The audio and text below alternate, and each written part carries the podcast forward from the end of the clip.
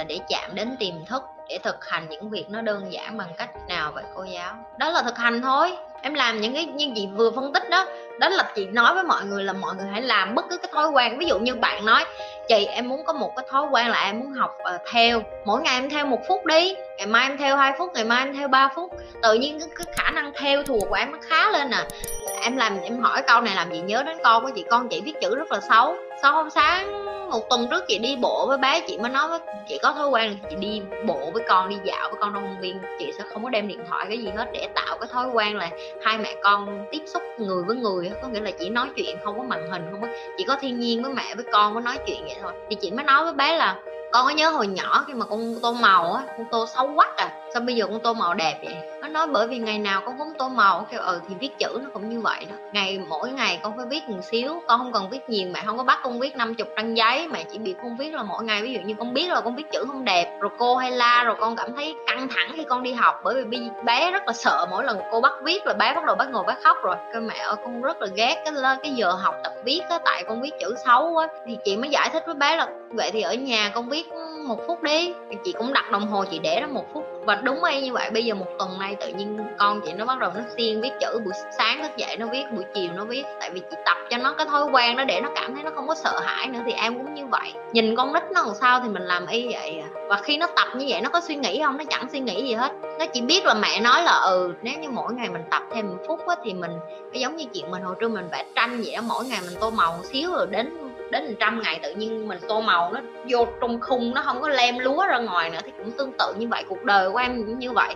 Em cho bản thân em cái cơ hội em tập tành mỗi ngày một xíu thì tự nhiên em, cái cuộc đời của cái bức tranh nó sẽ hoàn thiện lên. Chứ còn một phát mà em quăng một biển màu vô trong giấy xong em đòi cuộc đời em, nó màu sắc nó đâu mà ra em ơi. Chị Nhi chỉ em cách dạy con trai em 15 nói chuyện với em có thiệt thòi không chị Nhi? Vì em nghe nói con trai phải trò chuyện với cha thì mới thông minh hả chị Nhi? Thật ra không phải con trai phải trò chuyện với cha thì mới thông minh. Mà con trai nếu như nó có một người đàn ông kế bên dạy cho nó nam tính thì tốt hơn. Rồi chị sẽ phân tích cái khúc này rõ hơn này chị đã từng nói về cái chuyện là tại sao đàn ông bây giờ nó bớt nam tính tại vì hả, đàn ông bây giờ họ không có được giáo dục bởi đàn ông. Nhưng mà thêm cái nữa, nếu con trai của em 14 tuổi, chồng cũ của em hoặc những cái người đàn ông xung quanh em, người ta có đủ nam tính không? Nếu như mấy thằng xung quanh em mà nó cũng đàn bà thì thôi. Em có thể đi kiếm thầy cho nó, em có thể đi tìm bác sĩ tâm lý cho nó. Em đi tìm những cái người đàn ông mình mà mạnh mẽ hơn. Ví dụ như chị chị chẳng ngại để nói là cha của chị không có được mạnh mẽ lắm, nhưng mà những cái thầy, mentor của chị bây giờ cực kỳ nam tính. Và nhờ học những cái người đó chị mới hiểu đàn ông nam tính là cái gì. Cũng tương tự như vậy với phụ nữ.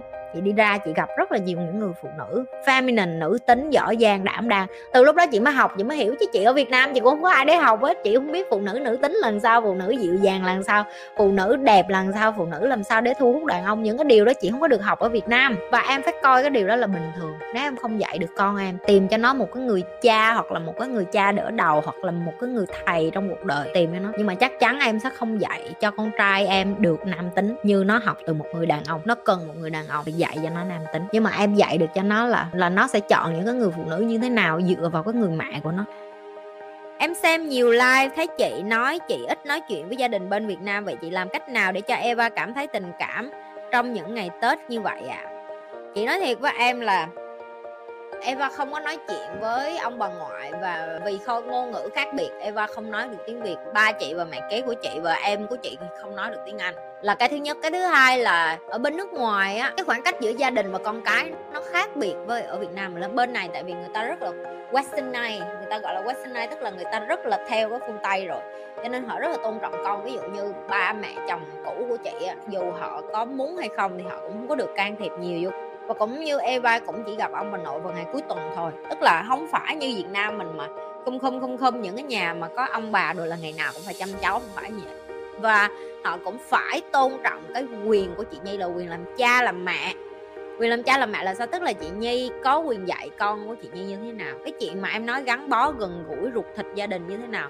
Thì chị nói thiệt với em là bên này người ta cũng như Việt Nam thôi, một năm mày đi đóng giữa bao nhiêu lần thì bên này cũng vậy cái dịp duy nhất mày gặp người thân của mày là khi mày đi đám ma, mày đi đám dỗ, mày đi đám cưới ai đó. Tại vì bên này ai cũng bận hết và bên này người ta đi làm cắm đầu.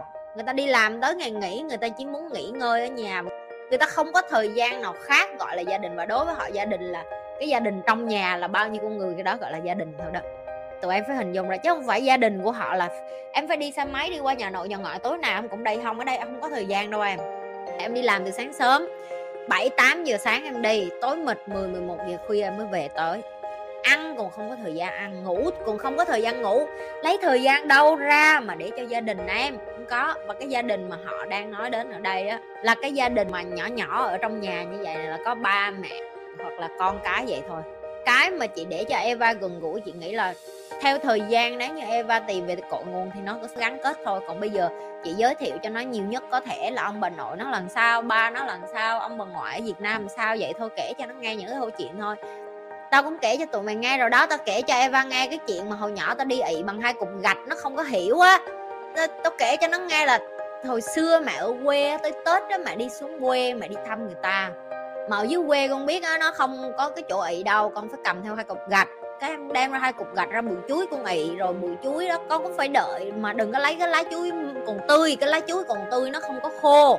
Nó phải là cái lá chuối khô thì sạch. Thì đó là cái chuyện mà chị kể cho nó nghe, cái xong nó nhìn chị với một cái ánh mắt ngơ ngác, nó kiểu như là tại sao mày đi ị mà mày cần hai cục gạch với lại cái lá chuối? Cái chị nói nếu như con không có lá chuối ở cái tình huống đó, con có thể đi lấy giấy báo.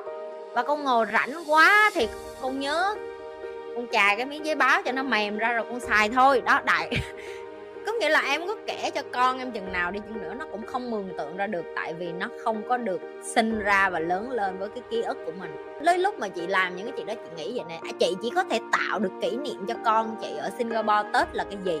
Chứ chị không thể nào mà cho con chị một trăm phần trăm Tết như ở Việt Nam được và cái điều đó chị phải chấp nhận chị phải chấp nhận. Cho nên là giờ chị ờ, xây dựng Tết nhiều nhất có thể. Ví dụ đó chị làm cho nó hoa năm nào cũng có cái đồ nhựa đó xài đi xài lại tại xài tạm. Rồi à, năm nào cũng có bánh chân bánh tét. Rồi đó có một cái bánh chân trên bàn có một cái bánh tét trên bàn cho nó ăn cho nó biết có áo dài cho nó mặc vậy là được rồi. Rồi vậy hết. Rồi xong. Đó, đó là tết của chị đối với cái chuyện là làm sao để dạy cho Eva.